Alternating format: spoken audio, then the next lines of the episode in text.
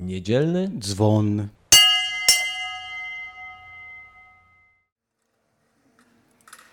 W tym czasie przyszli jacyś ludzie i donieśli Jezusowi o Galilejczykach, których krew Piłat zmieszał z krwią ich ofiar. Jezus im odpowiedział: Czy myślicie, że ci Galilejczycy byli większymi grzesznikami niż inni mieszkańcy Galilei, że to ucierpieli? Bynajmniej powiadam wam, lecz jeśli się nie nawrócicie, wszyscy podobnie zginiecie.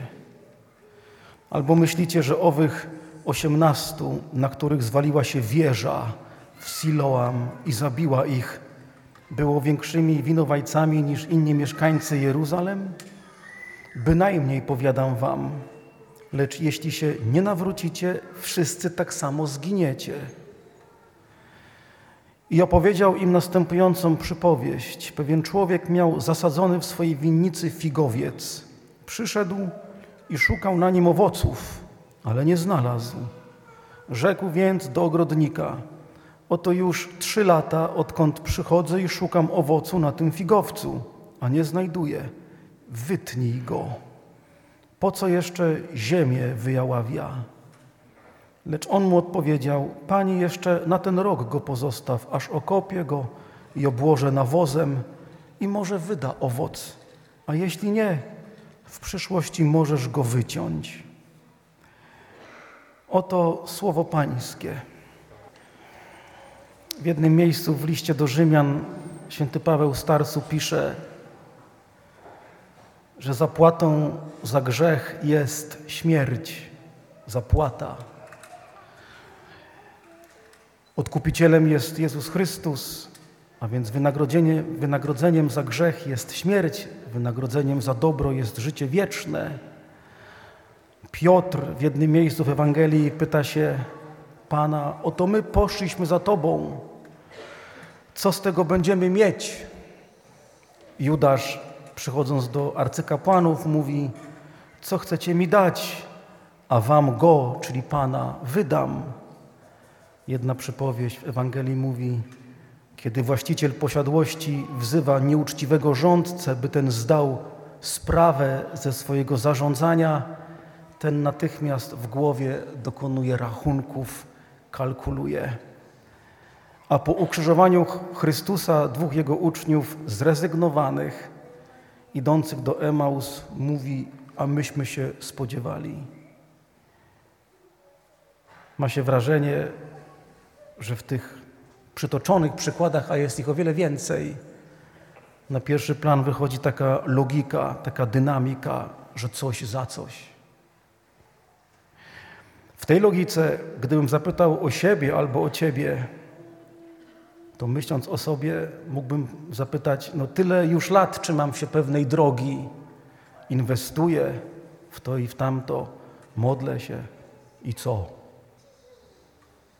Jaki z tego efekt? Jaki owoc? Może należy mnie wyciąć, jak to drzewo, bo wyjaławiam ziemię. Można się załamać, patrząc w takiej perspektywie na te przykłady, a jest ich więcej w Ewangelii. Być może tak jest, że człowiek jest interesowny, że ci, którzy żyją na ziemi, a więc my jesteśmy w dużej mierze interesowni, że funkcjonujemy w takim wymiarze inwestowania w coś lub w kogoś i oczekujemy efektu, owocu, zapłaty, zwrotu kosztów. I Pan, wiedząc, że tak funkcjonujemy, w pewnym stopniu w ten nasz sposób rozumowania wchodzi. I zobaczcie, Ewangelia dzisiejsza także w jakiejś mierze idzie po tej linii. Oto już trzy lata inwestuje w to drzewo. Nie przynosi owocu. To tnie, tniemy. A gdy do tego obrazu dodać pierwsze wersy Ewangelii o tych biedakach zamordowanych przez Piłata albo o tych nieszczęśnikach, których przygniotła wieża, to naprawdę się można zatrwożyć. Co Pan Jezus chce powiedzieć nam, mi, dziś? Można się zaniepokoić, zastygnąć w takim znaku zapytania, o co chodzi? I może pojawić się szemranie, o którym mówi dzisiaj w drugim czytaniu święty Paweł, szemranie, które sprawia, że człowiek jeszcze bardziej jest wyniszczony właśnie przez mętlik, pytania, wątpliwości i pytanie, o co chodzi? I szemranie, czy ten Pan Bóg postępuje sprawiedliwie wobec mnie? No i co teraz? I patrząc na te czytania od wczoraj, tak uczciwie mówię, że nie wiem. Patrząc na moje chrześcijaństwo, ale także na chrześcijaństwo tych, których znam, tych, którzy razem z nami tworzą liturgiczne spotkanie, mam poczucie, że coraz mniej jest światła. Być może uczciwie po prostu powinienem w tej chwili stąd wyjść, jak Maklakiewicz Zdzisław podczas sceny do filmu Rejs. I nagle w tym wszystkim, i nagle w tym wszystkim pojawia się pewne światło, i to jest to, to pierwsze czytanie, bo nagle pośród tych różnych szkiców, tej wieży, która spada na osiemnastu ich zabija, tych zamordowanych przez Piłata, słów Pana Jezusa, który, który mówi, że oni wcale nie są większymi grzesznikami niż ci w Galilei i w Jerozolimie. Obok tego szkicu z tym drzewem, które należy już wyciąć, obok tego szemrania, o którym mówi Paweł, na scenę wchodzi Mojżesz. Wchodzi w głąb pustyni, najgłębiej jak się da. Tekst mówi, dochodzi do Bożej góry Choreb i tam ujrzał płomień ognia. Tu chodzi o coś więcej, tak sobie myślę. Tu nie chodzi o jakieś geograficzne czy fizyczne miejsce. Mojżesz wchodzi w głąb pustyni własnych pytań i własnego wnętrza, najgłębiej jak się da. Dochodzi do Bożej góry Choreb i w tym miejscu swego serca widzi płomień ognia. I Pan mówi: Jestem Bogiem Twego ojca, Bogiem Abrahama, Bogiem Izaaka, Bogiem Jakuba. To słyszy Mojżesz. Żeby zrozumieć, o co chodzi w tej scenie, to pokrótce warto się przyjrzeć każdej z tych postaci. Abraham, który 25 lat czeka na swojego potomka, pewnie jest sfrustrowany nieraz. Rozgoryczony? Pewnie tak. Zniechęcony? Śmiało można założyć. Abraham, który wątpi, który jest gotów zrezygnować z obietnicy. Pan Bóg mówi: Jestem Bogiem Jego. Izaak, który w końcu jest synem Abrahama, Izaak, któremu zadrżało serce, gdy widział nóż ojca, nóż, który ma mu odebrać życie. Bóg jest Bogiem Izaaka. Jakub, który ucieka przed swoim bratem bliźniakiem Ezawem, bo ten grozi mu śmiercią. Pan mówi: Jestem Bogiem Jakuba. I Mojżesz, który jest zbiegiem z Egiptu, 40 lat chodzi z owcami po pustyni. Był wychowany na dworze faraona, z czym jego serce męskie, już starcze, się zmaga. Jemu się Pan odsłania. W tym otoczeniu tych osób jest nadzieja dla mnie i dla wielu z nas, jeśli nie dla wszystkich, bo Pan być może chce powiedzieć, w tym najgłębszym miejscu Twego serca, gdzie jest płomień, Jestem Bogiem Twego ojca, Józefa, tak, Józefa, tak ma na imię mój ojciec. I jestem Bogiem Twoim. Wiem, co przeżywasz dziś. Wiem, co sprawia, że mnie szukasz, chociaż nie rozumiesz dróg moich. Znam Twoje serce obciążone takimi grzechami, o których Ty i ja tylko wiemy. Ale chcę Ci powiedzieć, że jestem Bogiem konkretnej osoby. Tą osobą jesteś Ty.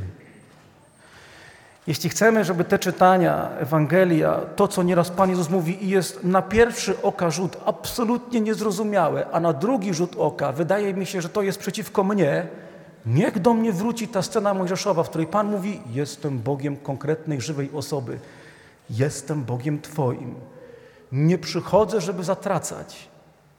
Pielęgnuj ten płomień swoich pragnień, marzeń, pragnień, by być ocalony, pragnień, by być blisko mnie, sprawie, że zrozumiesz Pisma, zrozumiesz to, co mówię do Ciebie.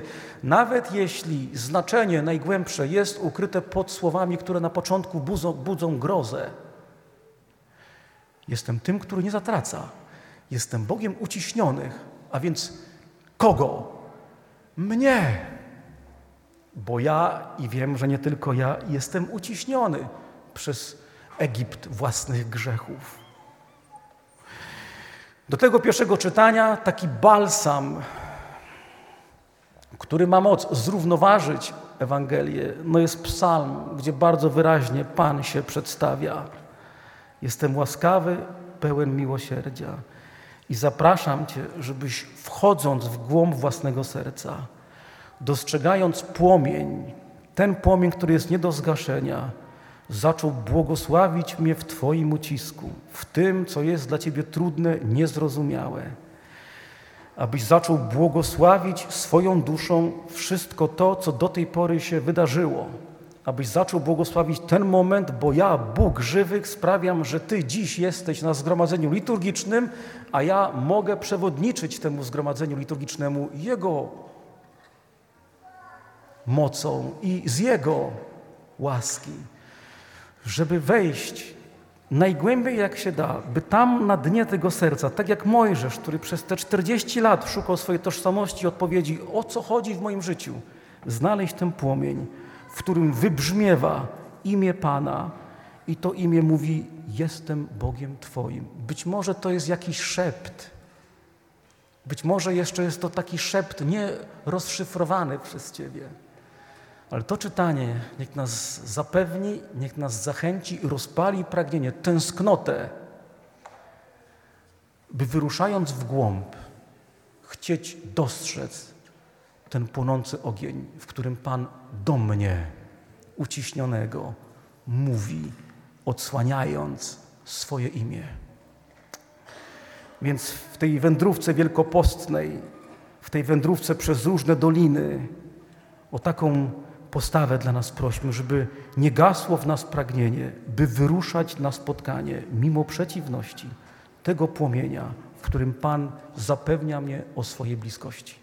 O to prośmy dla nas, dla tych, którzy są w różnym ucisku i dla całego wszechświata i dla całego rodzaju ludzkiego. Amen.